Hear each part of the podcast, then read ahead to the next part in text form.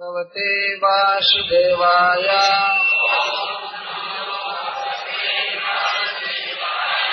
ॐ नमो भगवते वासुदेवाय।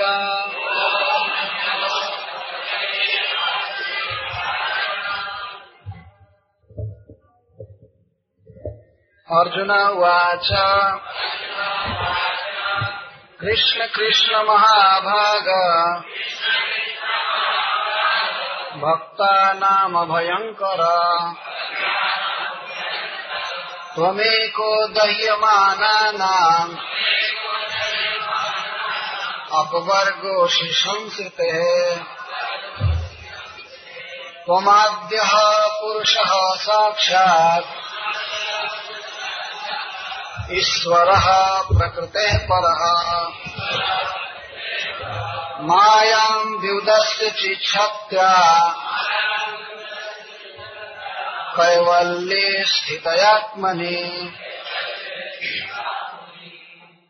स एव जीवलोकस्य। माया मोहितचेतसः विधत्ते स्वेन वीर्येण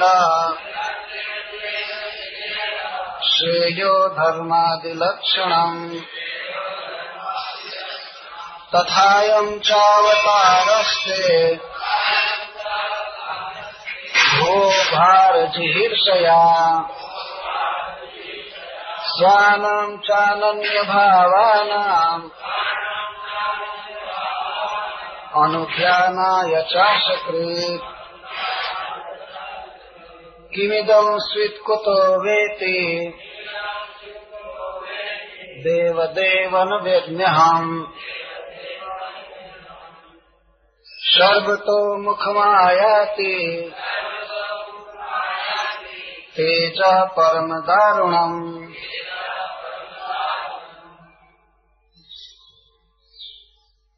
हे अनंत ऐश्वर्यवान, अथवा महाबाहो, हे महाशक्तिशाली भक्तानाम अपने भक्तों को अभयंकर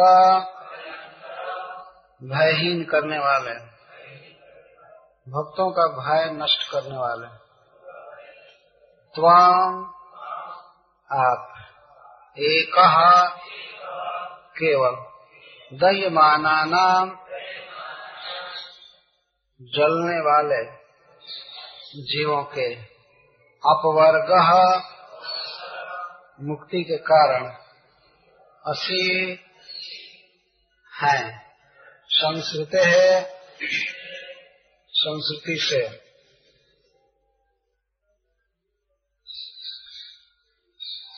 थामा के ब्रह्मास्त्र से घबराकर प्राण नाश की आशंका करके अर्जुन भगवान श्री कृष्ण की शरण ले रहे। हैं जब अश्वत्थामा रथ त्याग कर भागा। तब अर्जुन भी रथ छोड़कर पैदल उसका पीछा किए। लेकिन अभी वो पीछा कर रहे थे तेम ही वो ब्रह्मास्त्र चला दिया।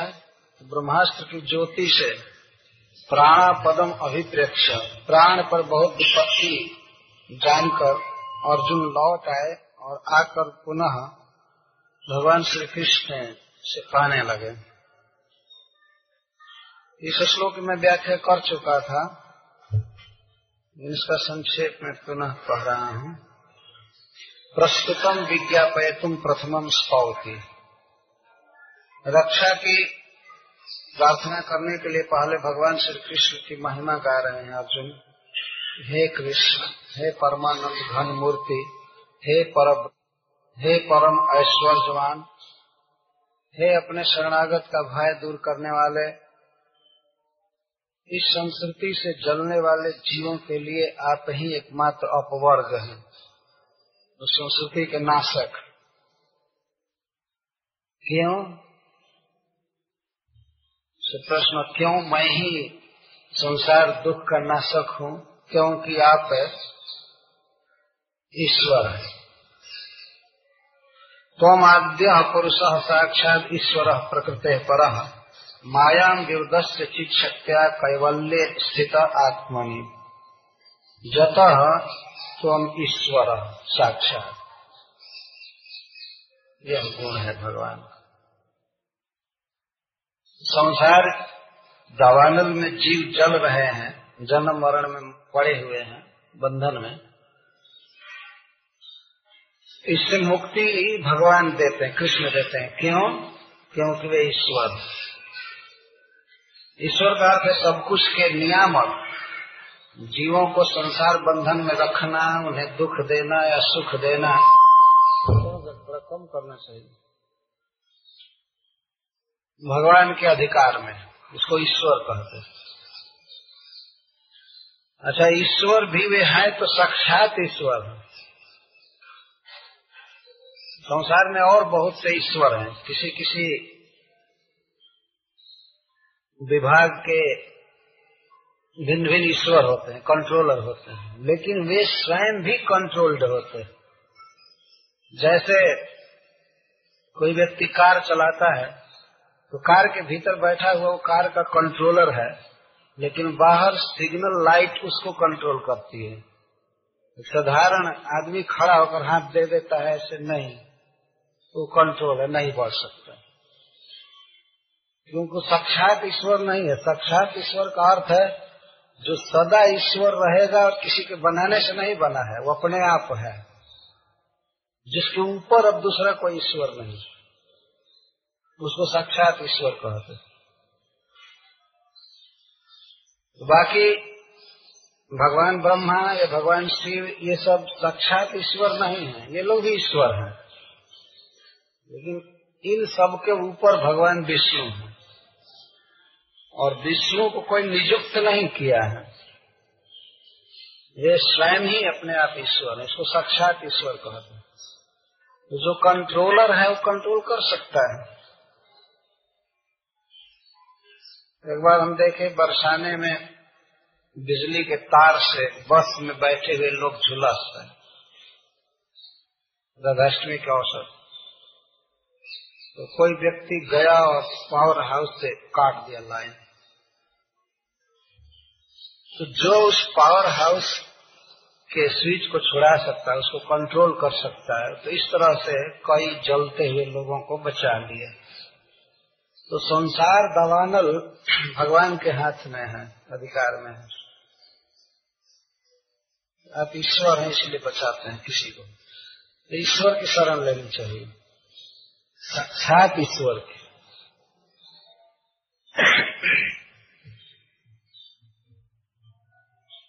साक्षात ईश्वर और परोक्ष ईश्वर में भेद है। परोक्ष ईश्वर का अर्थ है कि जो खास समय के लिए ही कंट्रोलर है और जिसके ऊपर भी कई कंट्रोलर हैं, उसको परोक्ष ईश्वर कहते हैं। और साक्षात ईश्वर का अर्थ है जिससे बढ़ करके कोई नहीं। ईश्वर परम कृष्ण। परम या साक्षात का एक अर्थ है। एक ही अर्थ अच्छा केवल परम ईश्वर है, क्योंकि आप प्रकृति से परे परम पुरुष यह दुख है, प्रकृति देती है जीवों को, जन्म मरण में डालना, और आप प्रकृति से परे हैं। प्रकृति के नियामक। प्रकृति से बहुत सुप्रिय है। प्रकृति भगवान की एक शक्ति है, बहुत सामान्य शक्ति, और वह उनके मुट्ठी में उनके अधिकार में तत्कुता ये भी कैसे कहा जा सकता है कि भगवान प्रकृति से परे हैं? जत आद्य। क्योंकि आप आदि हैं। प्रकृति के भी जन्मदाता हैं, और प्रकृति जिन जीवों को सता रही है, उनके भी कारण आप जो प्रकृति और पुरुष कहते हैं। जीव को भी पुरुष कहा जाता है। अनंत कोटि पुरुष है। तो पुरुष और प्रकृति दोनों के आप आदि हैं, आद्य। उनसे ही सब निकले हैं, उनसे सबका कनेक्शन है तो जैसे जिसको करना चाहे कर सकते तो आद्य। आद्य का अर्थ है कारणम। भगवान सबके कारण। आदि यहाँ आद्य का अर्थ नहीं है कि सबसे पहले के हैं। पहले का होने से क्या हुआ? तो कई लोग बहुत उम्र के हैं, लेकिन कोई कंट्रोलिंग पावर उनके हाथ में नहीं। पहले से होने से क्या होगा? मान लीजिए किसी ट्रेन पर नब्बे नब्बे वर्ष के बूढ़े लोग बैठे हैं या प्राइम मिनिस्टर भी बैठे हैं, लेकिन हो सकता है कि 25 वर्ष का एक लड़का उस ट्रेन को चला रहा होगा। पहले का होने से कोई मतलब नहीं रखता है। यहाँ आद्यकार से सबका कारण, सर्व कारण कारण इसको आद्य कारण। हम लोग भागवत के शब्द सुनते हैं तो कभी कभी यथाश्रुत अर्थ ले लेते हैं। यथाश्रुत का अर्थ है कि लोक में उसका जैसा अर्थ सुना गया है, वही ले लेते हैं। आदि पुरुष में तो सबसे पहले के पुरुष ये अर्थ नहीं हुआ।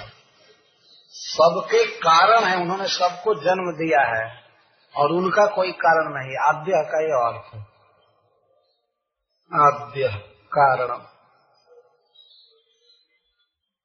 तो जब सब कुछ के कारण है, माया के भी वही कारण है, संसार दुख के सब कुछ के कारण है, जीवों के कारण है तो प्रकृति की व्यवस्था में इतनी इतनी जो बातें हो रही इसमें भगवान में विकारिता की संभावना की जा सकती है कि उनका भी चित्त इस तरह से बदलता होगा, विकृत होते होंगे, तब कहते हैं, कारणत्व अपनी अविकारिता आह।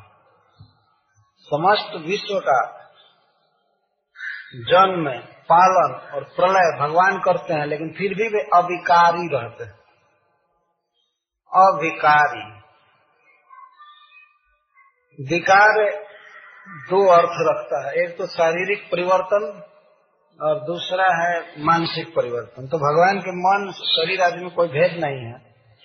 लेकिन फिर भी इसका अर्थ है कि जगत के कारण है बार बार उत्पन्न करते हैं, पालन करते हैं, फिर भी वे ज्यो के त्यों उनके पैदा किए हुए करोड़ों करोड़ों बार लोग जन्म बूढ़ा हो गए, मर गए।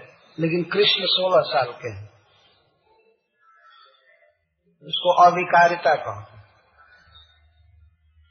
कितने लोग जन्म मरे, इतिहास लिखा गया, लेकिन भगवान श्री कृष्ण नव किशोर नव जौवन हमेशा नवजुवक। आजकल लोग बहुत नवजुवक सभा बनाते हैं तो उनको अपना लीडर कृष्ण को रखना चाहिए, क्योंकि वे इटर्नल नवजुवक। और आज नवजुवक सभा है, लेकिन दस बरस, बीस बरस के बाद वही वृद्ध सभा में बदल जाएगी सब। अब दूसरे नवजुवक का सेट आएगा। ये क्षण भंग बदलता रहता है, इसको विकार कर अच्छा जन्म दे करके पालने, पोसने, मारने में भी मानसिक विकार होता है। यह मेरा है, वो है वो है, कभी हर्षित होना, कभी दुखी होना, कभी मोह, कभी क्रोध, कभी लोभ, जैसे जीवों में देखा जाता है। तो भगवान इस विचित्र विश्व का निर्माण करते हैं, लेकिन कभी इसमें आसक्त नहीं होते हैं। जिस तरह वे जन्म देते हैं, उसी तरह प्रलय भी कर देते हैं। उनमें विकारिता नहीं है। इसीलिए कहा गया मायाम विदस चित शक्तिया कैवल्य स्थित आत्मनि। भगवान श्री कृष्ण अपने स्वरूप में स्थित हैं। वे जहाँ हैं, उनका धाम भी उनका स्वरूप है। जैसे सूर्य जहाँ भी जाएगा तो अपना घर वो स्वयं साथ में ले जाएगा। घर का अर्थ है उसके चतुर्दिक वातावरण। जहाँ जाएगा वहीं प्रकाश रहेगा। तो भगवान का धाम या उनके परिकर या उनकी परफरनाली या उपकरण जो भी है, वो केवल है, चिन्मय है। तो भगवान हमेशा चिन्मय स्थिति में स्थित रहते हैं। चित्तमय, ज्ञानमय स्पिरिचुअल स्थिति में रहते हैं, कहीं भी। तो अब अर्जुन कह रहे हैं कि स एव वही। स एव का अर्थ है कि यह तुम माया अभिभूय अस्थित। स एव। जो भगवान माया को बस में रखते हैं, वे ही मतलब अप्रचित स्वरूप, गुण स्वभाव। भगवान माया को कंट्रोल करते हैं, माया के द्वारा सृष्टि करते हैं, माया के भीतर भी रहते हैं, लेकिन अप्रच्युत स्वभाव रहते हैं। भगवान का न रूप परिवर्तन होता है, न उनका भाव परिवर्तन होता है, न उनका धन कम होता है। वो जेव के त्यों रहते हैं। इसको एव शब्द से व्यक्त किया जाए। स एव। स से काम चल सकता था वह। आते हैं इस जगत में अवतार लेते हैं। लेकिन स एव वही बिना परिवर्तन। भगवान इस जगत में केवल आते ही नहीं है, उन्होंने ही यह जगत बनाया है। वही, लेकिन कुछ भी करते हैं तो एक रस अपनी स्थिति में रहते हैं। इसलिए स एवं शब्द का प्रयोग किया जाता है। तो स एवं का अर्थ स्वामी जी करते हैं कि जो माया को अभिभूय, माया को बस में रखकर और माया मोहित चित्त, जीवों के श्रेय आदि की व्यवस्था करते हैं। तो प्रथम श्लोक से यह सिद्ध हुआ कि भगवान श्री कृष्ण मुक्ति देते हैं मोक्ष देते हैं, संसार बंधन से, संस्कृति से। मुक्ति के साथ साथ उपासित होने पर भगवान धर्म, अर्थ और काम देते हैं। वही दे सकते हैं। समाज में प्राय धारणा है कि उपासना करने पर देवता लोग धन देते हैं या सफलता देते हैं। लेकिन यहाँ अर्जुन कहते हैं कि केवल आप ही देने में समर्थ है। चाहे धर्म हो, धर्म का अर्थ है स्वर्गीय लोक। यहाँ, स्वर्ग लोक या इस पृथ्वी पर धन और धन साध्य बहुत सी वस्तुएँ जिनको काम कहते हैं। काम मतलब इंद्रिय तृप्ति की वस्तुएँ और धन और स्वर्ग। ये सब भगवान व्यवस्था करते हैं। विधत से स्वेन वीरजण श्रेयो धर्मादि लक्षण। अपने प्रभाव से भगवान ये सब वस्तुएँ उत्पन्न करते हैं और जीवों को देते हैं। जो स्पेशली भगवान की आराधना करते हैं, उनको वे देते हैं। और ऐसे जनरल तो सबको दे ही रहे हैं। जैसे सरकार के बहुत से कर्मचारी हैं तो सरकार उनको स्पेशल कुछ देती है। लेकिन ऐसे जितने भी, जितनी भी जनता है, वो सब सरकार की है। है ना? प्रजा का सरकार से संबंध है, लेकिन फिर भी सरकार के जो नियुक्त अधिकारी हैं, उनको अधिक फैसिलिटी देती जो रोज रोज वे हड़ताल ही करते रहते हैं कि हमें कमी है कमी है। जनरल जनता से उनको बहुत ज़्यादा मिल रहा है। फिर भी संतोष नहीं है, और मांगते हैं। और ये सरकारी दुलरुआ लोग बहुत पा रहे हैं। तो सब कुछ इनको चाहिए। तो इस तरह से जैसे हम देखते हैं कि सामान्य जनता भी सरकार की है, लेकिन सरकार के अधिकारी भी सरकार के हैं, उनको ज़्यादा फैसिलिटी है। तो इसी प्रकार सामान्य कर्म का नियम भगवान ने बनाया है, इसके साथ साथ भक्ति का नियम बनाया है। जो भगवान की भक्ति करते हैं वे, धर्म आदि लक्ष्य आदि से मतलब अर्थ और काम प्राप्त करते हैं। भगवान की भक्ति करने से धन प्राप्त होता है, इंद्रिय सुख प्राप्त होता है। आदि शब्द से यहाँ सिद्ध हुआ, धर्म आदि।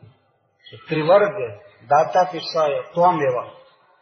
त्रिवर्ग देने वाले भी भगवान है।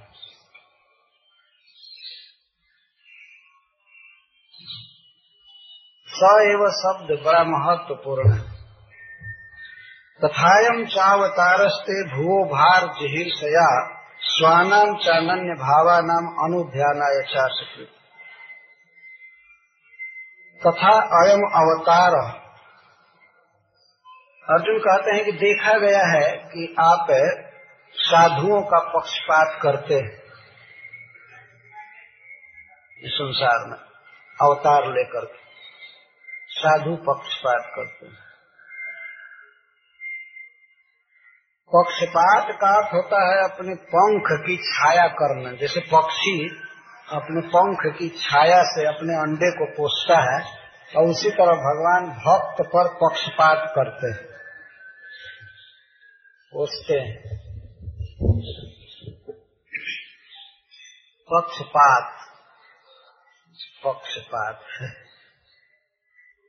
ऐसे जनरल सभी जीव भगवान के प्रिय हैं, लेकिन जो भगवान के भक्त बनते हैं, वे साधु भगवान को बहुत प्रिय है। उनका पक्षपात करते हैं। तो तथायम चावतारस्ते भुवो भार जहिर से स्वानम चानन्य भावा नाम अनुध्यानाय चाशकृत यह जो आपका कई वर्षों तक नरक में दुख नहीं भोगेगा। ऐसा स्मृति शास्त्र में लिखा गया है कि राजभीर दंडस्तु कृतवा पापानी मानवा, विधुत कलमसा जानती स्वर्गम सुकृतमो जथा। जिनको राज दंड दिया जाता है, जिन पापियों को, यहाँ राजा दंड दे देता है, उन्हें फांसी पर चढ़ा देता है तो वे लोग नरक में नहीं जाते हैं। जैसे सुकृति स्वर्ग में जाते हैं, वे लोग भी स्वर्ग में जाते हैं। यहीं पर उनका पाप खत्म हो जाता है। इसीलिए दंड की व्यवस्था और उनके दंड को देख करके बा, बाकी लोग पाप नहीं करते हैं। डबल लाभ होता है। वे भी स्वर्ग में जाते हैं और इधर कोई भय के मारे पाप नहीं करता। लेकिन आजकल के लोग दयालु हो गए हैं। पाप करने की छूट दे रहे हैं। फांसी खत्म ये खत्म वो खत्म ये करो वो करो वो करो। कुछ भी पाप करे कुछ भी मर्डर करे, हत्या करे, बस। ले जाकर के दो चार दिन जेल में बंद करो और अब बीस साल तक देखते रहो कि इसने किया है कि नहीं किया है। ये फैसला हो। जो इस विश्व को बनाए हैं, वे भगवान यहाँ धर्म का नीति का उपदेश कर रहे हैं। भगवान जो कुछ भी कह रहे हैं, बिल्कुल फैक्ट कह रहे हैं। यदि अर्जुन के लिए उचित नहीं था कि वे अपने गुरुपुत्र का वध करेंगे, न अर्जुन करेंगे। लेकिन सामान्य नीति भगवान बता रहे किसी भी व्यक्ति को जीने का अधिकार है, लेकिन दूसरे को मार करके जीने का किसी को अधिकार नहीं। अरे, ऐसा करता है तो मारने वाले का वध कर देना चाहिए, उसके हित के लिए। नहीं तो जब दोषा जाति अधम और अधम जोनियों में जाएगा, उस दोष से। इसलिए राजा का कर्तव्य होता है कि ऐसे पापी को, क्रूर व्यक्ति को मार दो, उसका वध कर दो। भगवान बहुत सुंदर बात कह रहे हैं कि तब बधस्पस्य ही श्रेय। दूसरे की हत्या करने वाले या दूसरे के सताने वाले व्यक्ति का वध कर देने से ही उसमें उसकी भलाई है। उसके हित के लिए मार, मारो। मतलब इस अश्वत्थामा का हित करना चाहते हो ना तो अर्जुन ने कहा हाँ तो इसका वध करो। इसका वध करो, इसकी जान मार देने से इसका हित होगा, नहीं तो ये अक्षय नरक में जाएगा। और अभी इस जन्म में मार दिया जाता है तो सीधे स्वर्ग जाएगा। इसके हित के लिए इसको मारो। भगवान इस तरह बोल रहे हैं अर्जुन से। शिल प्रभुपाद जी इस श्लोक पर परपॉइंट में लिखते हैं कि जो लोग हत्या कर रहे हैं वे सभी बध के योग्य हैं। जीवों की हत्या करते हैं। और आजकल तो जो सबसे अच्छे अच्छे होटल हैं, वहाँ निश्चित मांस मिलना चाहिए। मांस नहीं मिले तो किसी काम का होटल नहीं।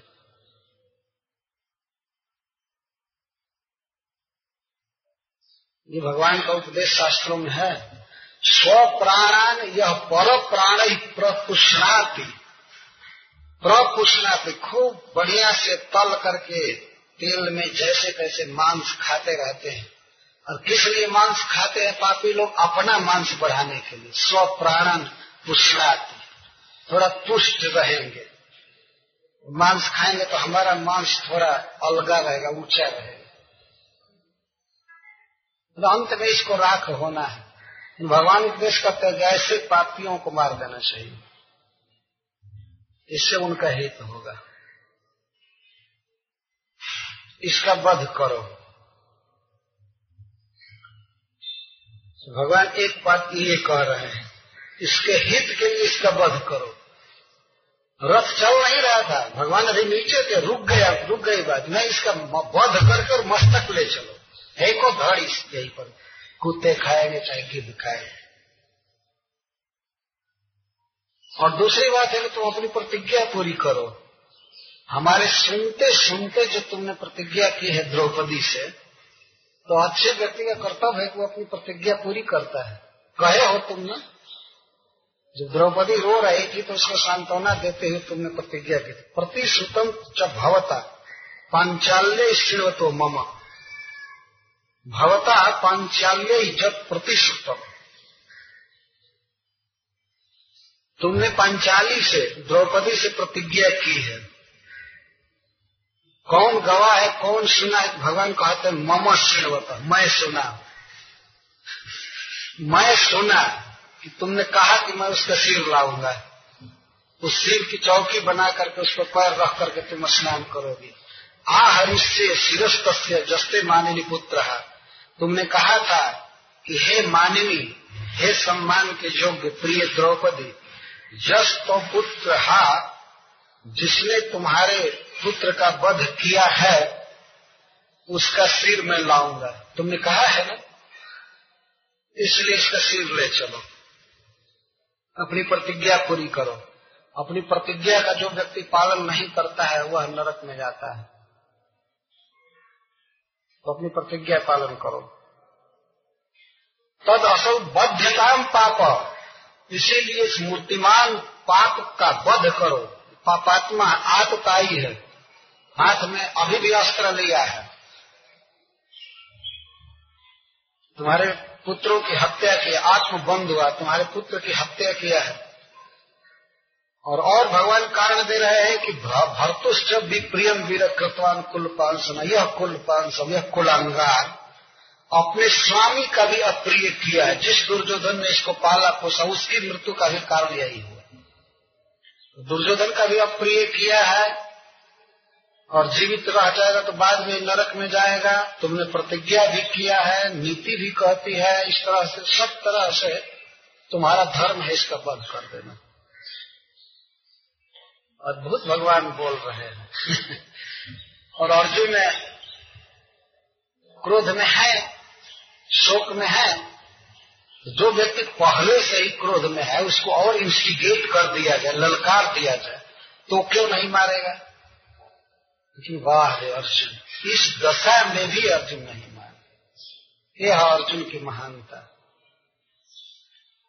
सुद गोस्वामी कहते हैं एवं परीक्षता धर्मम पार्थ कृष्ण में चोदिता। नैक्षद हम तुम गुरु सुतम जदित आत्महन यद्यपि श्री कृष्ण ने प्रेरित किया अर्जुन को बारंबार प्रेरित किया, मारो मारो, मैं बोलता हूँ। तुम मेरे शिष्य भी हो, मैं गीता का उपदेश तुमसे बहुत पहले पढ़ चुका है। तुम मेरे समर्प, तुम मुझे समर्पण किए मेरा आदेश है इसको मारो। तो इस प्रकार भगवता कृष्ण धर्मम परीक्षा भगवान परीक्षा ले रहे थे अर्जुन के धर्म की। इस दशा में क्या अर्जुन अपने गुरु के साथ अपना संबंध भूल जाते हैं या याद रखते हैं? भगवान परीक्षा ले रहे थे।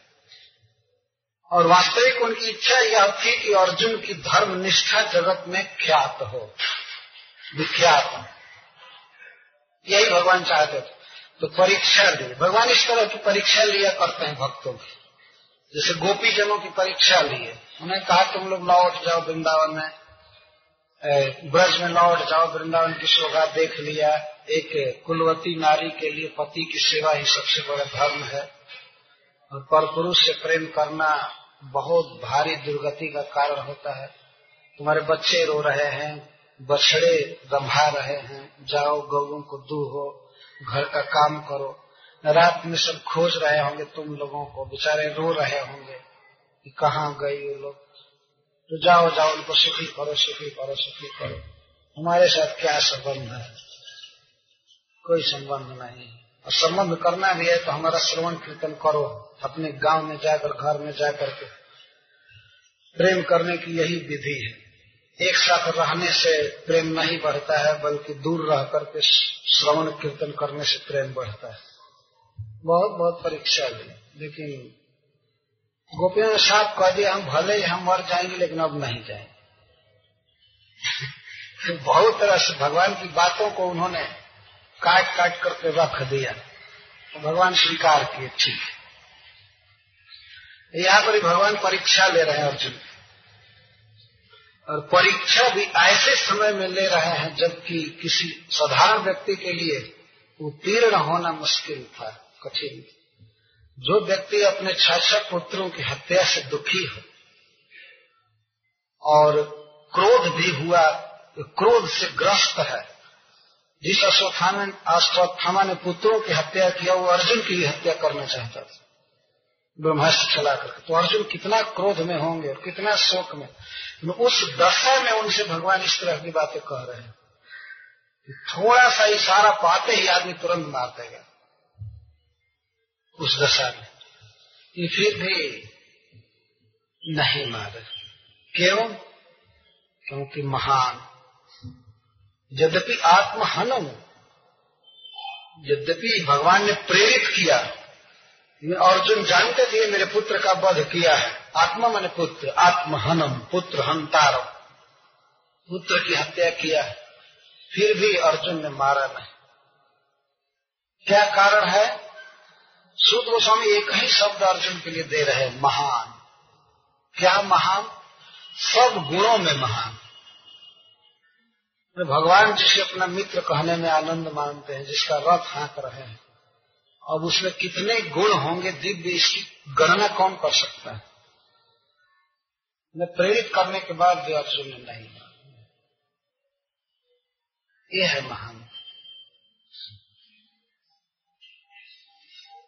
ये सब सीखने की बातें है। अर्जुन भगवान के भक्त थे, सखा थे, इस कारण से उनमें सभी गुण आ गए थे। ये बहुत बड़ा गुण है, किसी भी स्थिति में मनुष्य को अपना संबंध देखना चाहिए भिन्न भिन्न व्यक्तियों से। और उस संबंध के अनुसार जिसने हमारा उपकार किया है, उस उपकार को कभी नहीं भूलना चाहिए। आदमी युद्ध करता है, प्रेम करता है किसी से व्यवहार करता है, लेकिन यहाँ पर यह संकेत किया जा रहा है कि अपने धर्म से बिल्कुल नहीं हटना चाहिए। जो कर्तव्य है वह करो। अर्जुन प्रतिज्ञा किए थे, इसमें संदेह नहीं है। भगवान उसकी याद भी दिला रहे हैं।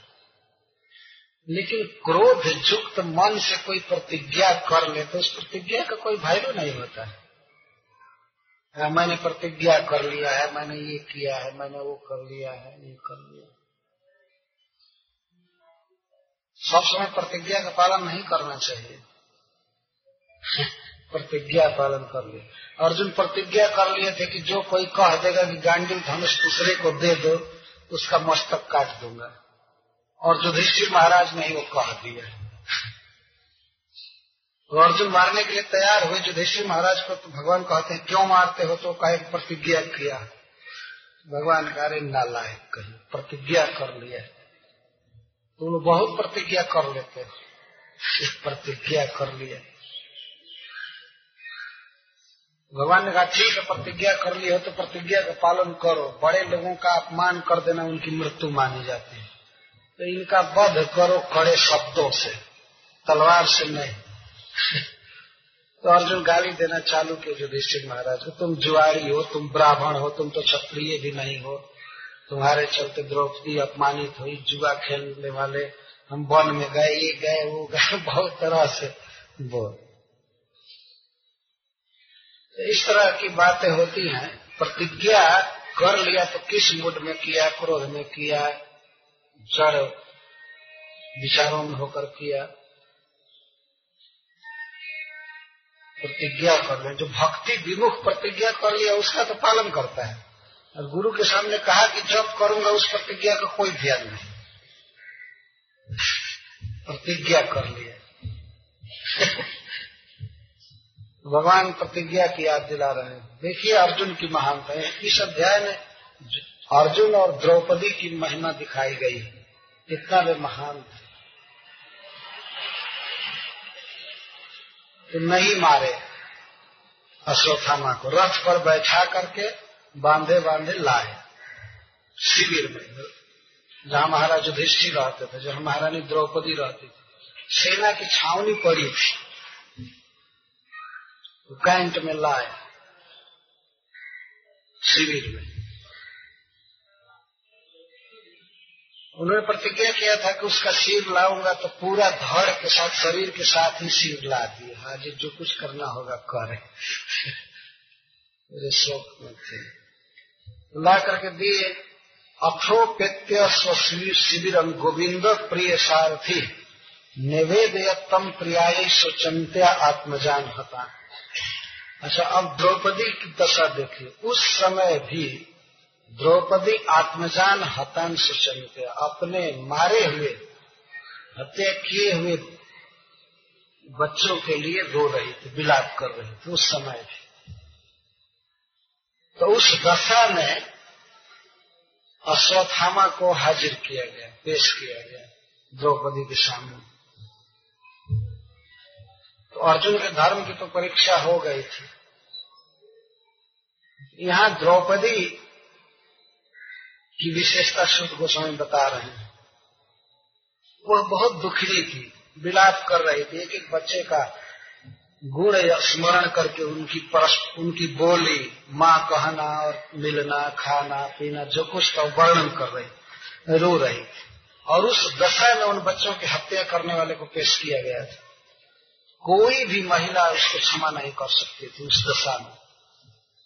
शोक दूर हो गया होता कुछ इतिहास सुन करके, कथाएँ सुन करके तो उस समय भले कोई कह दे देती नहीं, मत मारो मत मारो, लेकिन अभी ताज़ा ताज़ा विलाप है और वो हत्यारा आया है। तो द्रौपदी को उसका बंधन सहन नहीं है। इस शोक की दशा में भी, विलाप करते हुए भी द्रौपदी अपने कर्तव्य को भूल नहीं पाई थी। इसलिए जी कहते सोचंत्या प्रिया शोक में डूबी हुई द्रौपदी के सामने पेश किया गया। तथा हृतम पशुवत पाशबद्धम अवांग मुखम कर्म जुगोक्षितेन निरीक्ष कृष्णापकृतम गुरोसुतम वाम स्वभावा कृपया नाम च। तथा आहतम पशुवत पाशबद्धम द्रौपदी रो रहे थे, आँखों से आँसू गिर रहे थे, विलाप कर रहे थे, और इसी दशा में उसने अपने गुरुपुत्र को देखा।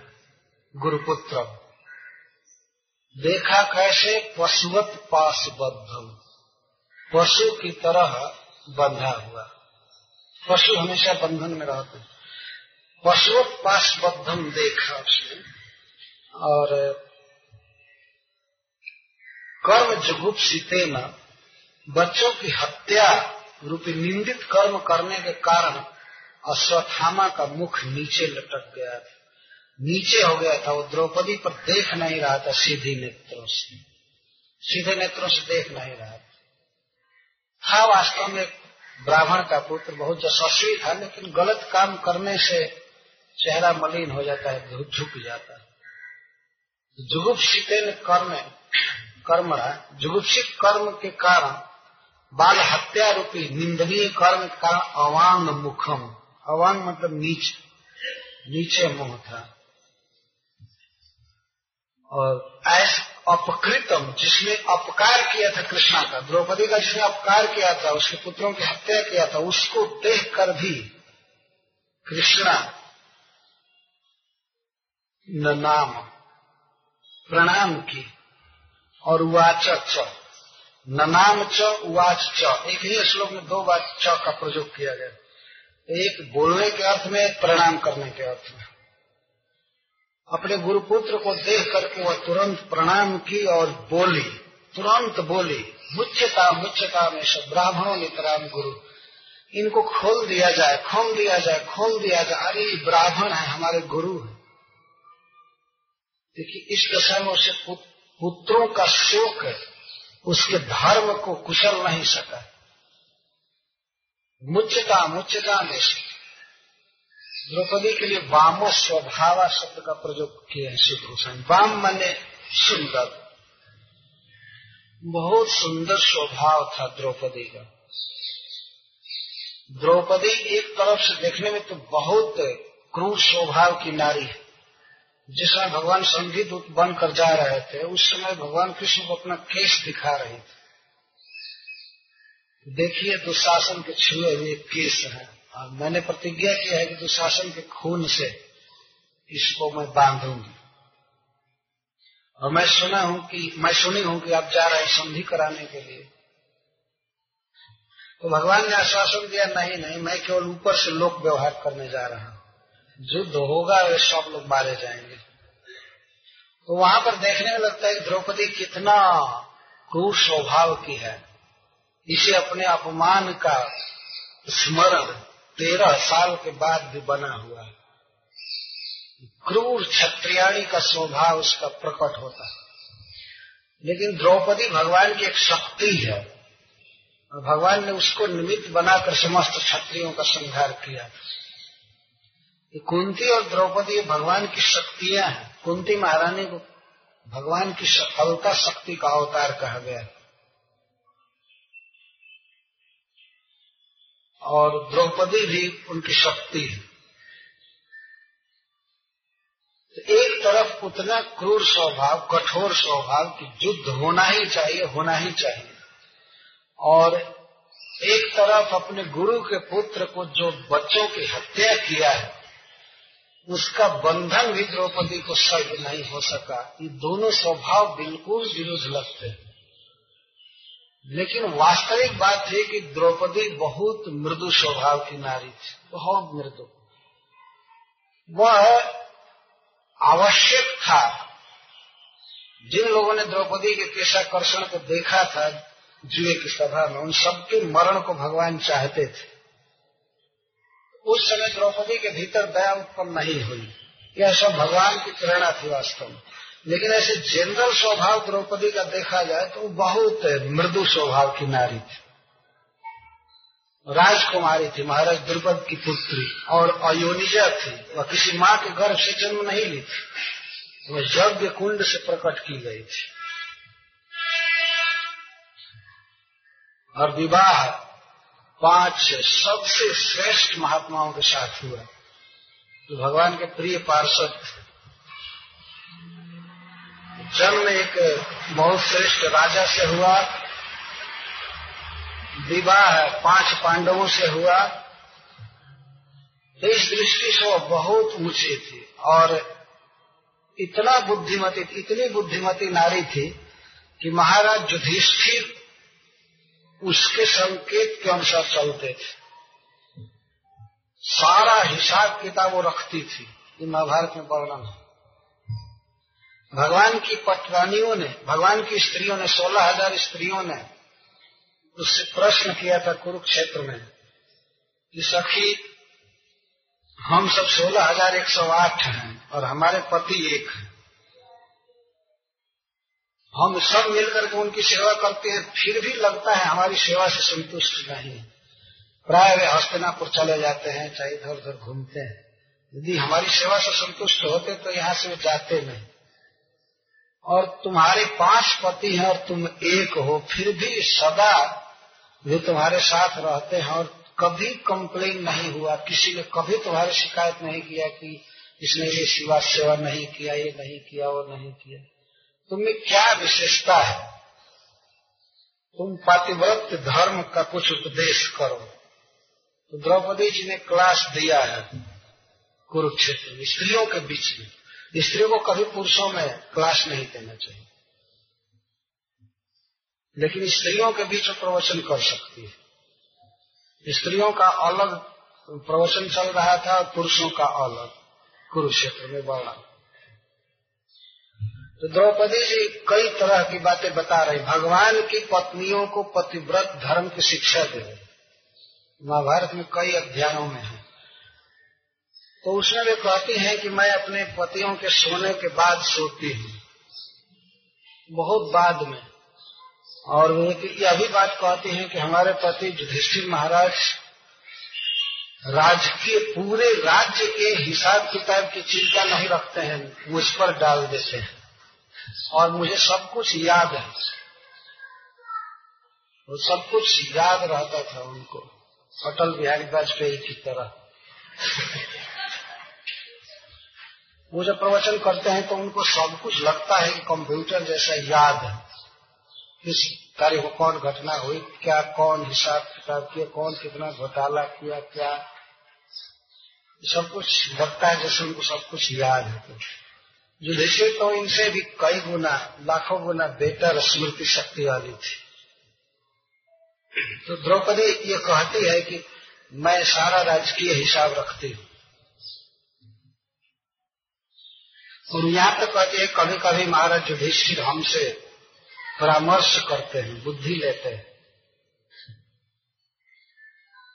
और गुरु में आप यहाँ देख रहे हैं, अब इससे बड़ा गुण क्या होगा? उस शोक की दशा में भी वह यह नहीं भूल पाई कि द्रोणाचार्य ने हमारे कुल के साथ बहुत उपकार किया। और उनका पुत्र बाँध करके लाया गया। तो उपकार को जो मान है वो बहुत महान है। द्रौपदी इस बात की याद कर रहे थे।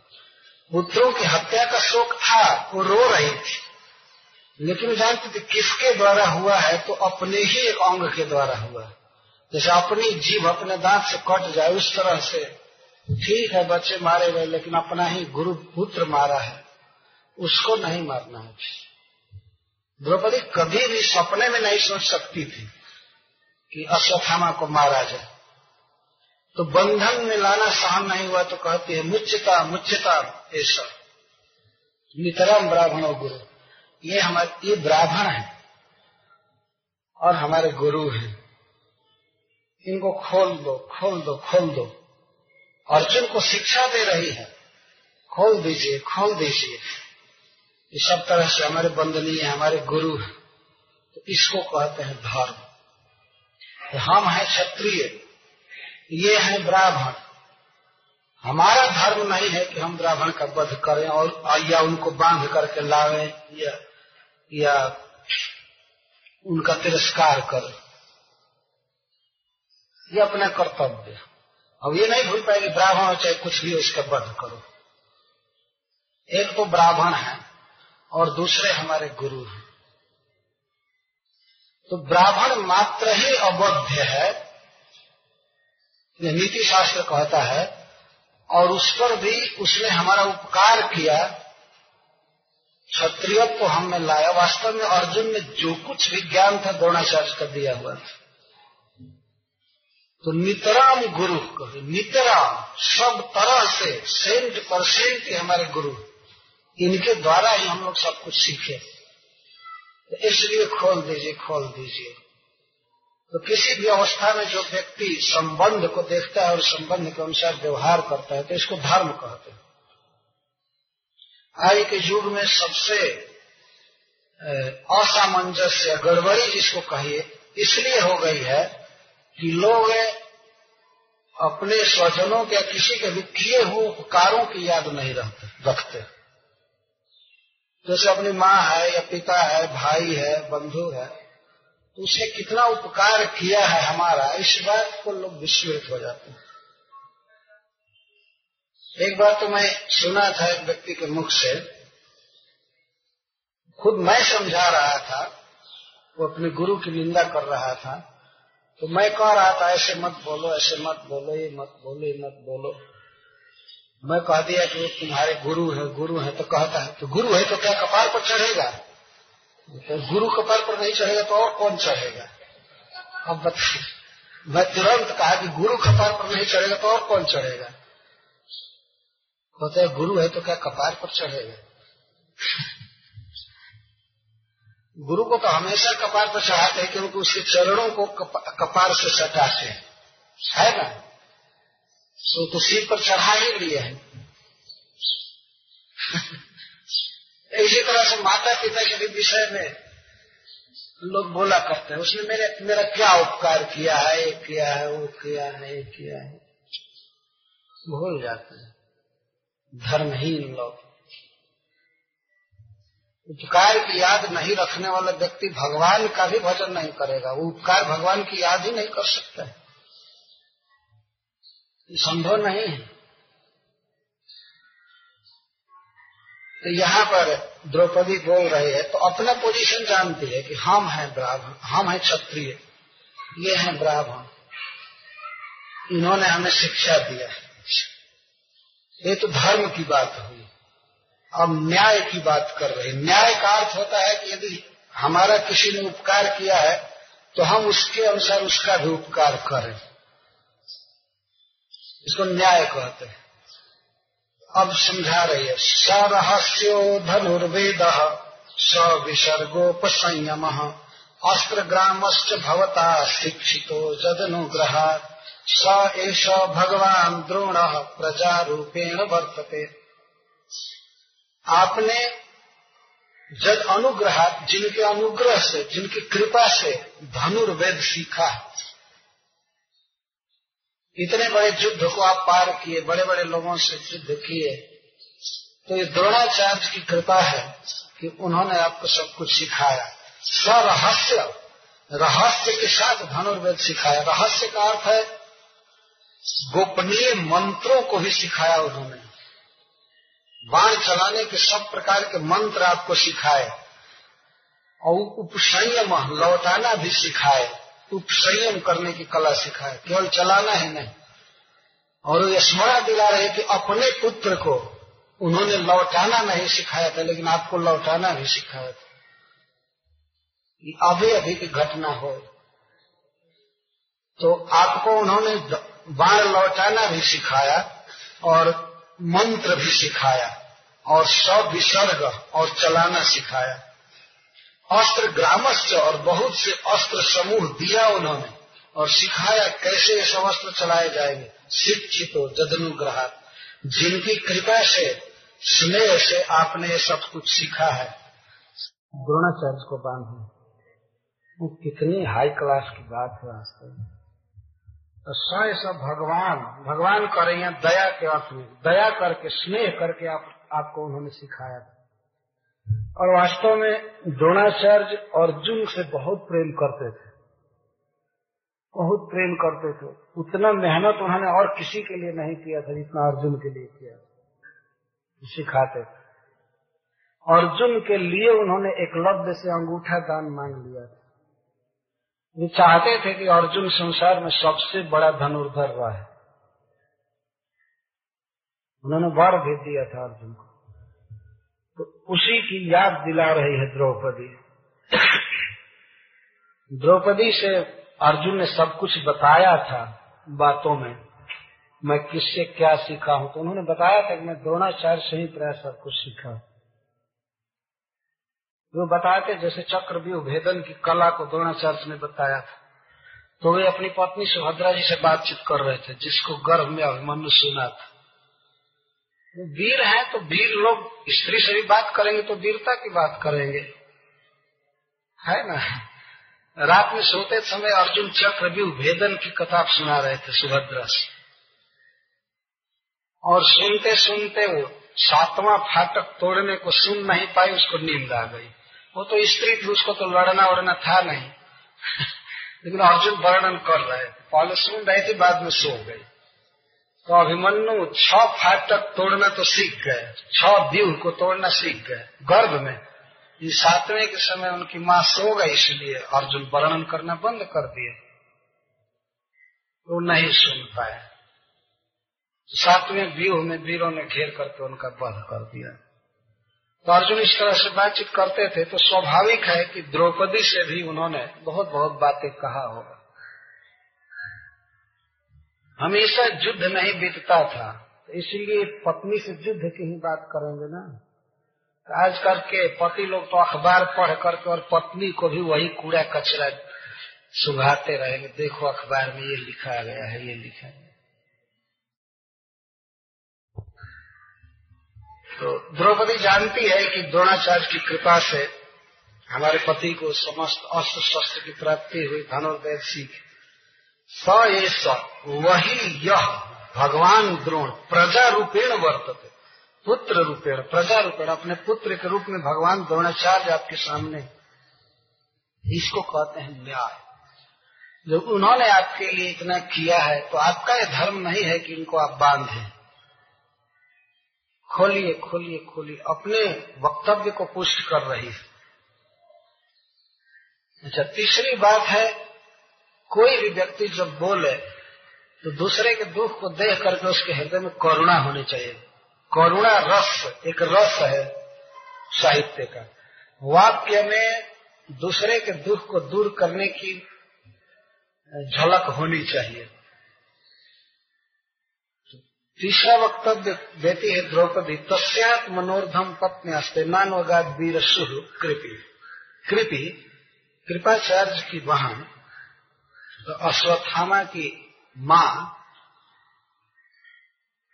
तस् आत्मन और धम उन द्रोणाचार्य के शरीर का आधा पत्नी को अर्धांगिनी कहा गया है तो यहाँ कहा तस् आत्मना अर्धम, आत्मा माने देह। देह का आधा भाग मतलब उनकी पत्नी आस्ते अभी है, न अनुगात, वह सती नहीं हुई। वह पति के साथ मरी नहीं। किस लिए? क्योंकि वीर सुह, वीर जन्म देने वाले थे। उसका पुत्र था। उसका पुत्र अभी है, अश्वत्थामा। इसी कारण से सती नहीं हो सकी। यह नियम बताया गया है कि जिसका पुत्र अभी बच्चा हो कम उम्र का हो, उस पत्नी को सती नहीं होना चाहिए। क्योंकि पिताजी भी मर गए और पत्नी भी उनके साथ मर जाएगी तो बच्चे का पालन पोषण कौन करेगा? तो वेद शास्त्र आज्ञा दिया है कि उसे सती नहीं होना। जैसे कुंती महारानी सती नहीं हुई, अपने पाँच पुत्रों की रक्षा के लिए। इसी को द्रौपदी कह रहे हैं कि वो बेचारी अपने पति के विरह का दुख भोग करके भी इसी बच्चे के लिए जीवित रह गई। द्रोणाचार्य का अनुगमन नहीं किया सती नहीं हुई सहमरण स्वीकार नहीं किया। तो आज यदि वह सुनेगी कि हमारे पुत्र को बांधा गया है तो उसको कितना दुख होगा। एक तो पति के विरह में है, और दूसरे उसके पुत्र को बाँध कर लाया जाए या इसका वध कर दिया जाए तो माँ को कितना कष्ट होगा। जिस बेटा के लिए वो सती नहीं हुई, उसी बेटा को का दुख जब वो सुने तो उसे बहुत कष्ट होगा। तो द्रौपदी के शब्दों में यह करुण स्वर। और चौथा गुण है द्रौपदी के प्रवचन में परंपरा का। उसको लीख कहते हैं। लीख लीख जो परंपरा आती है, उसके अनुसार व्यवहार करना चाहिए। तद धर्मज्ञ महाभाग भवद्भि गौरवम कुलम ब्रिजनम नारहति प्राप्त पूज्यम वंद्यम अभिक्ष हे धर्मज्ञ, हे महाभाग, हम लोगों ने आज तक अपने गुरुकुल की, अपने गुरु के वंश की पूजा किया है, वंदना किया तो जो कार्य हम लोग शुरू से करते आए हैं, आज भी वही करना चाहिए। कभी ऐसा नहीं सुना गया कि आपके पूर्वजों में किसी ने गुरु के पुत्र का वध किया हो या गुरु का वध किया। हम लोग ऐसे नहीं। बल्कि आपके वंश में तो गुरु के लिए, अपने पिता के लिए पूर्व महाराज ने जवानी भी देती है। यह संकेत है कि आपका कुल हमेशा ब्राह्मणों का आदर किया।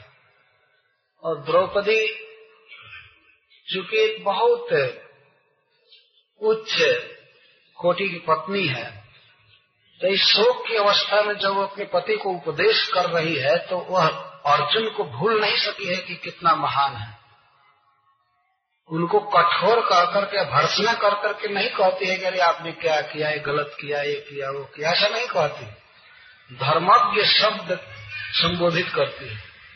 कि आप धर्म का तत्व तो जानते हैं, मैं तो केवल आपको स्मरण दिला रही हूँ। आप स्वयं ही धर्मज्ञ हैं और महाभाग है। महान ज्ञान है आपका। महान भाग्यशाली है आपकी, आपके साथी भगवान कृष्ण मिले हैं। तो भगवत भी आप जैसे महान पुरुष के द्वारा गौरवम कुलम, गुरु का कुल ब्रिजनम प्राप्त न अर्ति ब्रिजिन मतलब दुख पाने योग्य नहीं है। आपके द्वारा गुरु के वंश को दुख नहीं होना चाहिए। क्योंकि पूज्यम वंद्यम अभिक्षण। अरे कहीं गुरु के कुल को बांधा जाता है, बल्कि पूजा की जाती है। यही अश्वत्थामा है जिनकी आपने हज़ारों बार पूजा की होगी, प्रणाम किया होगा इनको। अर्जुन करते थे प्रणाम। आजकल सब सिस्टम लोप होता जा रहा है। प्रत्येक आदमी क्वालिफिकेशन का प्रश्न खड़ा करता है। सर्टिफिकेट है तुम्हारे पास ब्राह्मण इस तरह को खड़ा कर रहे हैं। लेकिन अर्जुन कितना बड़ा धनुर्धर होते हुए स्वर्ग में गए थे, लेकिन अश्वत्थामा की वंदना करते थे। द्रोणाचार्य के तो कहना ही नहीं कितना आदर करते हैं। तो आज तक आपने यही किया है कि हमेशा वंदना किया अभिक्षण सा। निरंतर वंदना किया, पूजा किया। और आज उसी गुरु को बाँध करके आप लाए। यह ठीक नहीं है। ये सदाचार नहीं है। जो सदा से आचरण हुआ है, वही होना चाहिए। तो इसको व्यलीकम कह रहे हैं सुत गोस्वामी। आगे इसकी व्याख्या आएगी। अब समम कोई कुछ बोल रहा है तो अपना दुख, अपने दुख के समान जब दूसरे के दुख को व्यक्ति समझता है तो उसको सम कहते हैं। तो द्रौपदी दुखी है। एक भी बेटा इसके नहीं रह गए एक एक पति से एक एक पुत्र हुए थे तो पाँचों बेटे मारे गए। और अर्जुन को तो ऐसे दो पुत्र प्राप्त थे। एक सुभद्रा से तो अभिमन्यु तो युद्ध में मारे गए।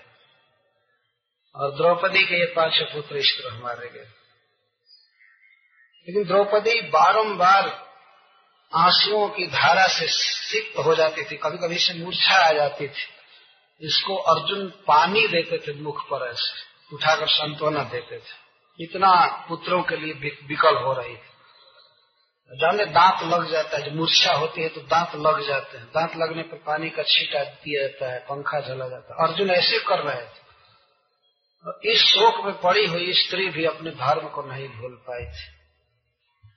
तो अपने दुख का उसे स्मरण है तो कहती है, माँ रोदित अस्य जननी। इसकी जननी, मैंने अश्वत्थामा जी की जननी न रोवे।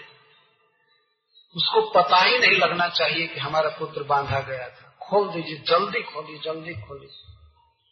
माँ रोदित अस्य जननी। इसको जन्म देने वाली गुरु माता न रोए। गौतमी पति देवता। पति को ही देवता मानने वाली पतिव्रता। गौतमी, गौतम वंश में उत्पन्न हुई। इनकी माँ न रोने पाए जथा अहम मृत वत्सारता रोदी मस्र मुखी हूँ जैसे मेरे बच्चे मार दिए गए और मैं बार बार रो रही हूँ बार बार रो रही हूँ, मेरे आँखों से अजस्र आँसू आ रहे हैं। तो मैं नहीं चाहती हूँ कि मेरी गुरु माता मेरे जैसे रोवे। इसको कहते हैं समता सम अपने दुख से दूसरे के दुख को समझ रही। मैं नहीं चाहती हूँ कि वो रोवे। द्रौपदी इस दशा में भी अपने दुख से अपने गुरु माता के दुख का मिलान कर रही है, कहते हैं, मैं रो रही हूँ। मेरे पुत्र नहीं है, लेकिन सबके बाद मेरे पति हैं। मेरे लिए आश्वासन है। लेकिन गौतमी के पुत्र और पति दोनों नहीं रहेंगे तो उसकी क्या दशा होगी? प्राय स्त्रियाँ इस तरह का विचार मन में नहीं रखती हैं, लेकिन द्रौपदी नारी मात्र ही नहीं थी वास्तव वो तो मानवेतर प्राणी थी। इस तरह का ऊँचा विचार संभव नहीं है किसी में। सोचे कि मेरे पुत्र नहीं है, मैं पुत्र हीना हूँ। लेकिन वो तो बेचारी पति हीना है। पति के बिना ऐसे ही उसको कष्ट और उस पर भी पुत्र के दुख को सुनेगी तो बहुत अधिक दुखनी हो जाएगी। इसलिए द्रौपदी जी कहती हैं कि मेरे जैसा हुआ वह न रोवे जैसे मैं मृत बत्सारता अपने बच्चों के मरने से जैसे मैं छटपटा रही हूँ विकल हो रही वैसे वो न रोवे। यह पांचवी उक्ति है द्रौपदी की इसको समम कहा गया। अच्छा, छठवीं उक्ति है निष्ठुर उक्ति द्वारा हितोपदेश कर रही है। कुछ कड़े शब्दों में कह रहे कि जय कोपितम ब्रह्म कुलम राजन ने रजतात्म भी तत्कुलम प्रदहत्या सुशान बंधुम सुचारितम। हे पति देव हे धर्मज्ञ जिन राजाओं के द्वारा, जिन क्षत्रियों के द्वारा कोई ब्राह्मण सताया जाता है, दुख पाता है तो उस ब्राह्मण के साथ से उस क्षत्रिय का कुल परिवार के साथ और शोक में डूब करके विनष्ट हो जाता है। जो अपने हित के लिए भी आप इनको छोड़िए, नहीं तो सारा वंश नष्ट हो जाएगा। एक तो ऐसे ही सब लोग मर गए, आज मेरे बच्चे मरे और उस पर भी अगर अश्वत्थामा को बांधा गया, कुछ किया गया तो सारा कुल ही नरक में गिरेगा और दुखी होकर के गिरेगा। सुचार पितल सानुबंधम प्रदहत जल जाता है कुल, ब्राह्मण को दुख देने से। शिव सिंधु स्वामी लिखते हैं कि निष्ठुर उक्त्या हितोपदेशा, इस बात, इस उक्ति को कह रहे हैं महत। सुख गोस्वामी, ये महान उक्ति। भले कठोर वचन हो, लेकिन हित का उपदेश किया जाए तो वो है महान उक्ति। तो द्रौपदी इस तरह से बोल रही थी। और अश्वत्थामा वहाँ हाजिर किया गया था, उपस्थित किया गया था। महाराज युधिष्ठिर सुन रहे थे, नकुल सहदेव सुन रहे थे, भीमसेन थे, और बहुत सी स्त्रियाँ थी। स्त्रियों में खास करके जो बूढ़ी, बड़ी स्त्रियाँ थी, वे कुरुक्षेत्र में नहीं गई थी शिविर में, वो तो हस्तिनापुर में थी, लेकिन कुछ स्त्रियाँ थी जो युद्ध क्षेत्र में गई थी। वे हुई थी। तो ये सब स्त्रियों ने सुना तो सबने कह दिया, ठीक है ठीक है, छोड़ दिया तो छोड़ दिया। द्रौपदी की बात का सबने अनुमोदन किया। क्यों? सुद गोस्वामी कहते हैं कि धर्म्यम न्यायम सब करुणम निर्व्यलिकम समम महत। द्रौपदी की बातों में छह गुण थे। जैसे मैं व्याख्या करके पहले ही बता दिया, धर्म्यम। अपनी स्थिति के अनुसार बोल रही थी। एक ब्राह्मण के साथ और गुरु के साथ क्या व्यवहार करना चाहिए, उसको बोल, इसको धर्म कहते हैं। धर्म से हट करके बात नहीं की और न्याय न्याय से हट करके बात नहीं की मतलब न्याय की बात की। और स्वकरुण, कृपा थी बातों में। और परंपरा का निर्वाह, अपने सुख दुख के समान दूसरे के सुख दुख को समझे। और निष्ठुर उक्ति के द्वारा अर्जुन का हित करना चाहते थे। अर्जुन का नहीं, पूरे वंश का हित करना चाहते थे द्रौपदी। हमारे वंश पर ऐसी कोई विपत्ति नहीं आनी चाहिए इस ब्राह्मण के अपमान से इसको महत कहते हैं। इस तरह का जब प्रवचन की द्रौपदी तो सबसे पहले महाराज युधिष्ठिर ने कहा, ठीक है, खोल दो अर्जुन। राजा धर्म सुतो राजा युधिष्ठिर धर्म नंदन है, धर्म पुत्र है तो राज्ञा वचन प्रत्यनंदन रानी के वचन का अभिनंदन किया। महाराज युधिष्ठिर ही प्रधान थे, उन्होंने सबसे पहले कहा कि हाँ हाँ ठीक, खोल दो अर्जुन। और जब महाराज युधिष्ठिर ने कहा तो इसके बाद नकुल जी भी बोले हाँ खोल दीजिए खोल दीजिए। सब लोग कहने लगे। सहदेवश्च। और सबसे छोटे भाई सहदेव थे, उन्होंने कहा, खोल दीजिए। सात्यकी जी ने कहा, युद्धान का थे सात्यकी। सात्यकी ने कहा, खोल दीजिए। और यहाँ तक कि अर्जुन वाह, बहुत अच्छा ठीक है। बहुत अच्छा तुम कह रहे अर्जुन भी खुश हुए, अभिनंदन किए द्रौपदी की बात और भगवान देव की पुत्र। और देवकी नंदन भगवान भी कहे हाँ हाँ ठीक है खोल दो। जब उधर धर्म की पक्षा लेते हुए रास्ते में आए, कहते, मारो मारो, लेकिन द्रौपदी की बात सुने तो अर्जुन से हाँ ठीक कह कोई विरोध नहीं किया द्रौपदी जी की बातों का। द्रौपदी वास्तव में इतना, इतनी ऊँची बात बोल रही थी कि सबने कहा, वाह, बहुत अच्छा खोल। दो और ये चाँद और अन्य भी जो पुरुष वहाँ उपस्थित है सबने कहा कि ठीक कहती है और याश्चर्योषित और जो स्त्रियाँ थी, वो सबने कहा कि रानी जी ठीक कह रही है। स्त्रियाँ तो कोमल स्वभाव की होती ही। उन सबने कह दिया कि रानी द्रौपदी का कहना ठीक है, खोल दीजिए खोल दीजिए। द्रौपदी उसी तरह से अब भी रो रही थी। लेकिन फिर भी उसके हृदय में करुणा थी गुरुपुत्र के प्रति। लेकिन जब सबने कहा कि खोल दो खोल दो तो इस बात को भीम नहीं सह सके। भीमसेन ने कहा कि मुझे आश्चर्य है कि एक भाव की स्त्री के पीछे सबका दिमाग हो गया। बस यही जो कहते हैं प्रमाण होगा। क्यों खोल दिया जा खोल दो खोल दो खोल दो। कुछ तो सोचिए इसने क्या किया है। उनको अमर्ष हुआ, उनको क्रोध था कि इसने बच्चों की हत्या किया है। द्रौपदी की बातों का उन पर कुछ भी असर नहीं हुआ। और अमर्ष में उन्होंने कहा तस् श्रेयन बध स्मृत ऐसे व्यक्ति का वध कर देना चाहिए। आप लोग स्मृति शास्त्र पढ़े हैं कि नहीं? महाराज युधिष्ठिर भगवान कृष्ण से सबके तरफ़ मुख करके कह रहे हैं। क्यों आप लोग कहते हैं, खोल दो खोल दो? सेंटिमेंट है सेंटिमेंट में नारी है। भावुक है तो इसी किसी की भावुकता के पीछे सभी चलेंगे। जो उचित है, वो करना चाहिए। आप जानते हैं, स्मृति शास्त्र कहता है कि इस व्यक्ति का वध कर देने से ही इसका श्रेय है, श्रेय। इसका वध किया जाएगा, इसी में इसकी भलाई है। क्योंकि न भरतु, न आत्मनश्चार्थ, योहन सुक्तन से सुनता। न अपने हित के लिए बच्चों की हत्या किया, न अपने स्वामी का ही हित कर सका, दुर्योधन का भी। जो सोई अवस्था में व्यर्थ ही बच्चों की हत्या किया तो क्यों छोड़ दिया जाए? सब तो किया है, लेकिन आपको ये भी याद है कि अर्जुन को इसके पिता ने शिक्षा दिया है। अर्जुन भीमसेन उस तरफ़ कोई विचार नहीं किए। भीमसेन का भी कहना उचित ही है कोई अनुचित नहीं है। ये स्मृति शास्त्र सब प्रकार की बात कहता है। कहता है कि आतताई का वध कर देना चाहिए। लेकिन ब्राह्मणों न हंतव्य ब्राह्मण का वध नहीं करना चाहिए। प्रश्न होगा कि ब्राह्मण आतताई हो जाए तब? तब क्या करना चाहिए? तब दोनों करना चाहिए। उसका वध नहीं भी करना चाहिए और कर भी देना चाहिए। ये शास्त्र कहता है।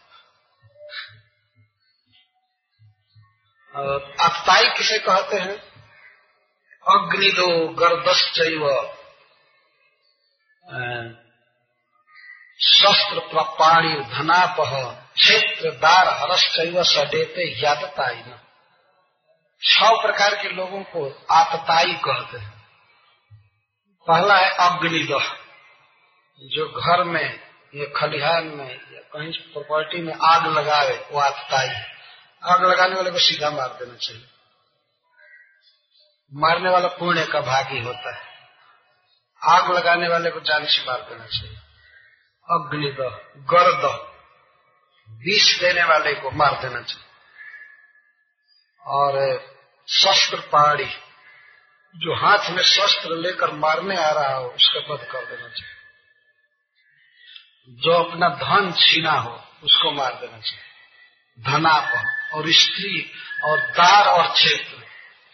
खेत कोई छीना हो, उसको मार देना चाहिए। और अपनी पत्नी का जो अपहरण किया है, उसको मार देना चाहिए। ये छह प्रकार के आतताई होते हैं। तो शास्त्र में भगवान का उपदेश है कि आतताई का वध कर देना चाहिए। और इसके साथ ही साथ उनका उपदेश है कि ब्राह्मणों न हम तव्य ब्राह्मण का वध नहीं करना चाहिए। एक प्रश्न होगा कि जब आतताई और ब्राह्मण दोनों एक ही व्यक्ति हो जाए तो तब क्या करना चाहिए? तब बधा बध दोनों करना चाहिए उसका। दोनों करना चाहिए। तो भीमसेन एक पक्ष को बोल रहे हैं स्वाभाविक बोल रहे हैं। द्रौपदी का प्रवचन तो ये था कि खोल दिया जाए, एक तमाचा भी न मारा जाए। यही गलती हो गई कि बाँध कर लाए गए और भीमसेन का कहना है कि यही गलती है कि अब तक बाँध करके इसको रखा गया इसको पहले ही जान से मार देना चाहिए।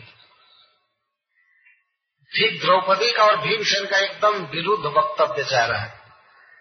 इसको मार देना चाहिए था अर्जुन से उन्होंने कहा, तुम यहाँ लाए क्यों? उधर ही मार देना चाहिए। था लाए तो इस झंझट में पड़ गए यहाँ पर।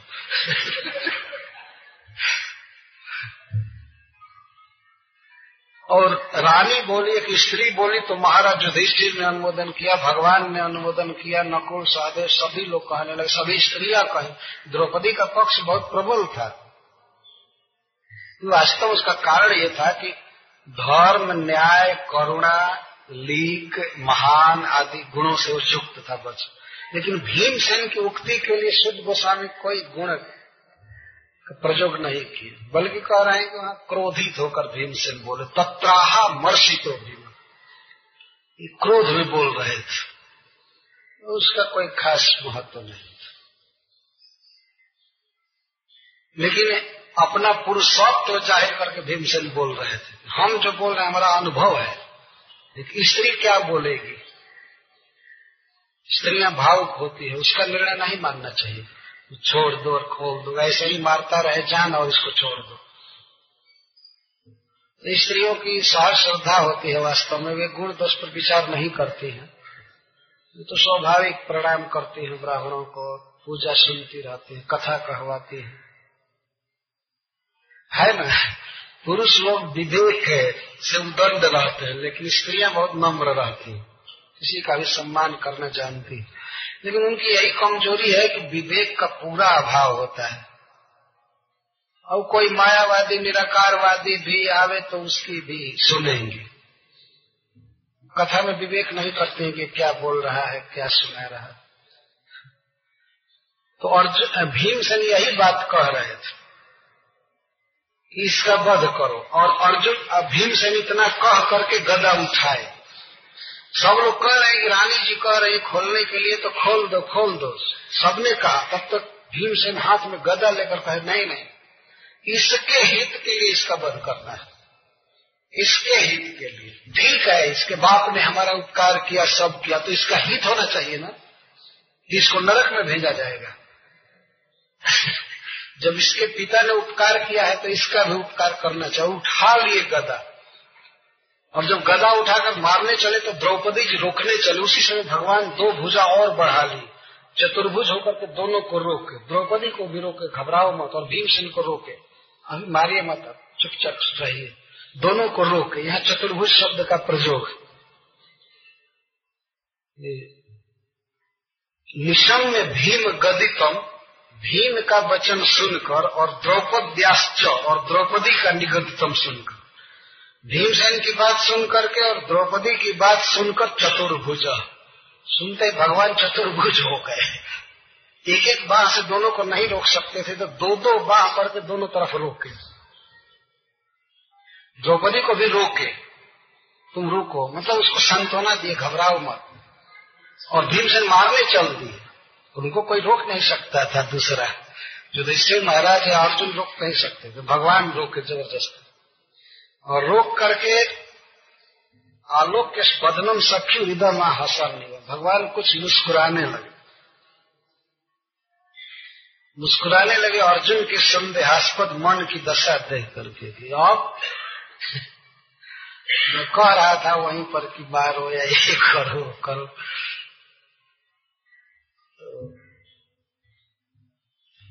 भगवान अर्जुन की दशा देखकर हंसने लगे। भीमसेन कह रहे हैं कि मारना उचित है, द्रौपदी कह रही है कि इसको खोल देना उचित है। तो भगवान हँसते हुए बोले संदिहान से सखी अर्जुन से संदेह में पड़े हुए अपने सखा के मुख की ओर देखकर भगवान बोले, अब क्या किया जाए? तो भगवान ने कहा, ब्रह्म बंधुर न हंतव्य, ब्राह्मण का वध नहीं करना चाहिए। और आतताई बधारहण और आतताई का वध कर देना चाहिए।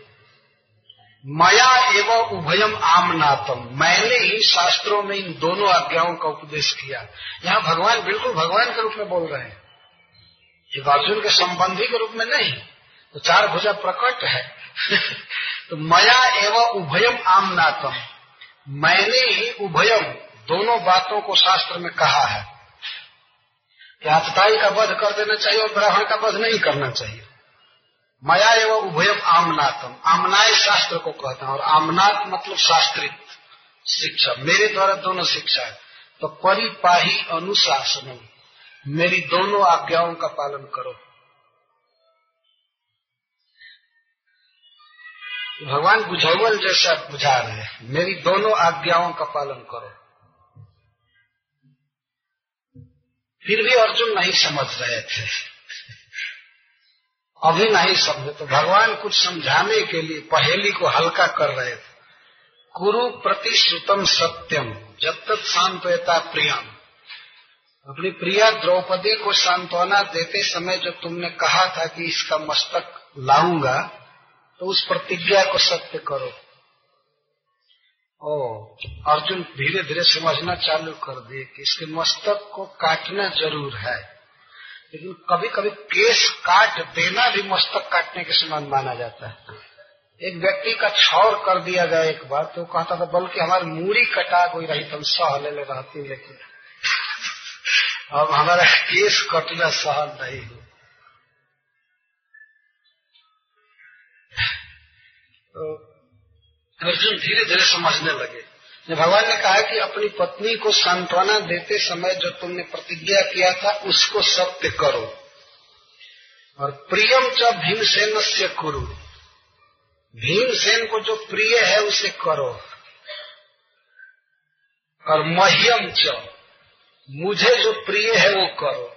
और पांचाल्या प्रियम करो। और पांचाली को जो प्रिय है, वो भी करो। प्रतिज्ञा जो किया उसको पूरा करो और पंचाली को जो प्रिय है वो भी करो। तो पंचाली को तो प्रिय है कि खोल दो। पंचाली को तो यही प्रिय है कि इसका वध न किया जाए। और भीमसेन से भीमसेन का प्रिय करो। भीमसेन का प्रिय है कि अभी जान मार दो और महियम च, और मेरा प्रिय है कि इसकी जान भी मारो और मत भी मारो।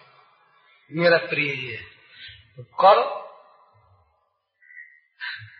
ताकि अर्जुन भगवान के सखा थे, इसलिए भगवान के समान उनके पास बुद्धि थी। वो समझ गए तुरंत, एक हृदय के थे दोनों वास्तव में। कृष्ण और अर्जुन में भेद नहीं था, दोनों का हृदय एक तुरंत समझ गए कि इनके कहने का आशय क्या है। इसलिए सहसा शब्द का प्रयोग किया गया है अर्जुन सहसा आज्ञा सहसा। जब ही श्री कृष्ण बोले, तभी वे समझ गए कि क्या बोल रहे तो चार बात करने के लिए भगवान ने कहा, प्रतिज्ञा पूरी करो। प्रतिज्ञा क्या थी? मस्तक काटूँगा। ये प्रतिज्ञा थी। तो इसको पूरा करो। भीमसेन का प्रिय करो। जान मारो। इसका वध करो। पंचाली का प्रिय था छोड़ दो। और श्री कृष्ण का वध और अवध दोनों प्रिय। भगवान करे मही में हमें जो प्रिय है वो भी करो। तो अंततः अर्जुन को जो कृष्ण को प्रिय है, वही करना है। उनको प्रतिज्ञा आदि से और द्रौपदी की बातों से कोई मतलब नहीं। इसलिए भगवान ने कहा अंत में कि मह्यम प्रियम कुरु। मुझे जो प्रिय है, वो करो। सबकी बात रह जाए, वह करो। तो शिव जी का अर्जुन सहसा आज्ञा हरे हार्दम। मुझे जो प्रिय है, वो करो। सबकी बात रह जाए, वह करो। सूर्य जी का अर्जुन सहसा आज्ञा हरेर हार्दम। हरेर हार्दम हार्दम का हृदय की का अभिप्राय। अर्जुन तत्काल श्री कृष्ण के हृदय का अभिप्राय समझ गए और अर्थ इसके बाद निकाले तलवार। तलवार निकाले अभी बंधा है, खड़ा है और तलवार निकाल करके उसके केशों को काट दिए और उस केश को काटने के साथ साथ उसके चमड़े की परत भी काटे और वहाँ से मणि निकाल दिए क्षत्रिय धर्म बहुत कठोर धर्म है। ये अभी द्रौपदी का भी प्रिय करने के लिए छोड़ दिए। तो मूर्धन्यम द्विजस सह मूर्धजम मूर्धजम केश को कहते हैं। केश को काट करके और मणि को छीन लिए। मणि उसके पास बहुत बड़ा धन था, उससे वो सफल होता था, तेज था। जन्म के साथ ही उसमें मणि थी। तो चमड़े के भीतर उसको काटा केश को भी काटा। जैसे ऑपरेशन करते हैं, किसी का उस तरह से अर्जुन ने कर दिया। तो ब्लड निकलने लगा। क्योंकि भगवान ने यही करने के लिए वास्तव में कहा। अर्जुन भगवान की आज्ञा से कर रहे थे। स्वमूर्धजम केशों के साथ ही उसके मणि को काट लिया और विमुच रसना बद्धम रस्सी जो बांधे थे दुत्कारते हुए, कुछ कठोर बोलते हुए खोल दिए, दुत्कार करके निकाल। बाला हत्या हत प्रभम बच्चों की हत्या से उसकी प्रभा तो पहले से ही फीकी हो गई थी।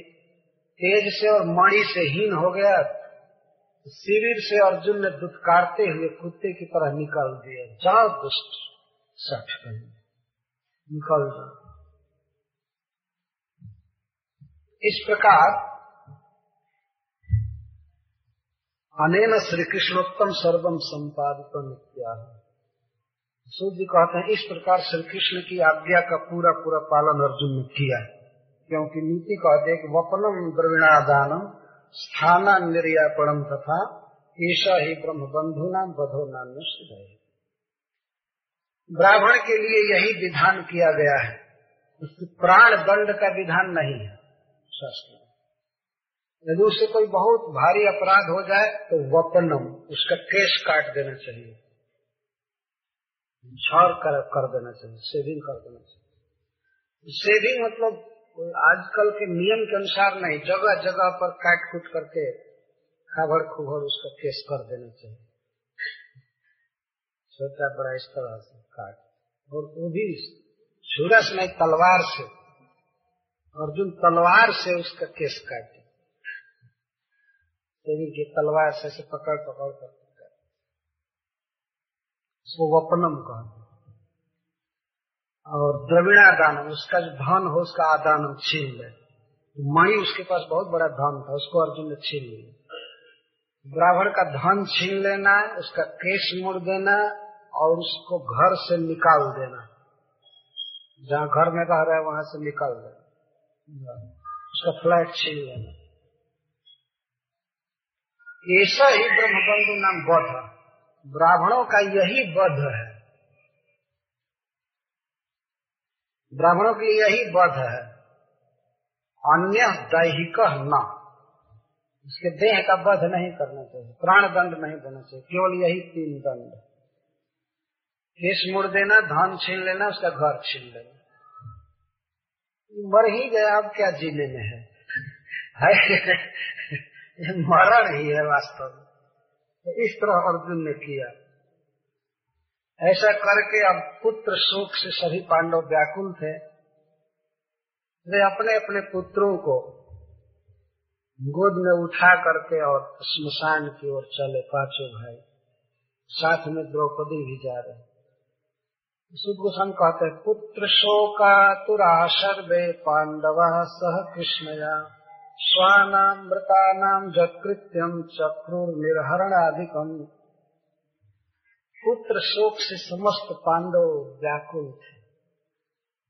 अश्वत्थामा को दंड देने के बाद भी अर्जुन आदि सभी विकल पुत्रों के मरने से। और अपने अपने पुत्रों को भी लेकर के चले। स्मशान की ओर सबसे पहले उन्होंने अपने बच्चों का दाह संस्कार किया। और इसके बाद स्वाना मृता नाम जप कृतम, अपने जो भी स्वजन मर गए थे, उनका दाह संस्कार किया। अठारह दिन तक किसी को छूट नहीं थी कि वो लाश जला सकता है। युद्ध के बाद सामूहिक छूट दी जाती थी कि अपने अपने पति को पहचानो, अपने अपने भाई को ले जाओ और जलाओ, चाहे कुछ भी करो। युद्ध के बीच में किसी को साव ले जाने की आज्ञा नहीं थी। ये युद्ध के कुछ नियम होते हैं। फिर अपने अपने बंधुओं को पहचान पहचान करके ले करके और जलाए। और बाकी लवारिश लाश को महाराज युधिष्ठिर ने जलाया सब। चंदन की लकड़ी पर, जगह जगह। तो बहुत दूर में कई माइल में फैला हुआ था क्षेत्र। तो जगह जगह कुछ लाशों को इकट्ठा करके उनके सेवक लोग जलाए, युधिष्ठिर महाराज। इस तरह जला दिया गया। नहीं तो बहुत भारी बीमारी फैल जाती। से। तो अपने बंधुओं के लिए जब कृत्यम, चक्रु निर्हरणाधिकम जलाना, जलाने के लिए स्मशान भूमि में ले जाना, इस तरह से जो भी कृत्य था अपने मरे हुए स्वजनों के लिए, वो महाराज युधिष्ठिर ने किया, समस्त पांडवों ने किया। और सबके दाह संस्कार के बाद वे जल देने के लिए गंगा जी के तट पर गए। तो गंगा जी के तट पर जल देते समय पुनः हमें बहुत विलाप करने लगे, बहुत रोने लगे। जल देने में एक एक व्यक्ति का नाम बोला जाता था। इसलिए उसके गुण याद आने लगे। और उसी समय कुंती महारानी ने युधिष्ठिर महाराज से कहा कि कर्ण को भी जल दे दो। युधिष्ठिर को मालूम नहीं था कि कर्ण मेरे भाई ये प्रसंग मैं बाद में कहूँगा। जल देने के विलाप करने की कथा। लेकिन अश्वत्थामा का जो इस तरह से अपमान किया गया तो उसका क्रोध और बढ़ गया। तो उसने सोचा कि पाँच बच्चों को तो काटा ही हूँ पाँचों पांडवों को और उत्तरा के गर्भ को छाओ को नष्ट करूँगा इस पृथ्वी पर पांडवों को रहने नहीं दूँगा। उसका अपमान किया गया था इसलिए उसका क्रोध और बढ़ गया। इन भगवान रक्षा करेंगे। परीक्षित की ही रक्षा की और पाँच, भाइयों की रक्षा की। वो प्रसंग दूसरे सिटी में हम कहेंगे। हरे कृष्ण।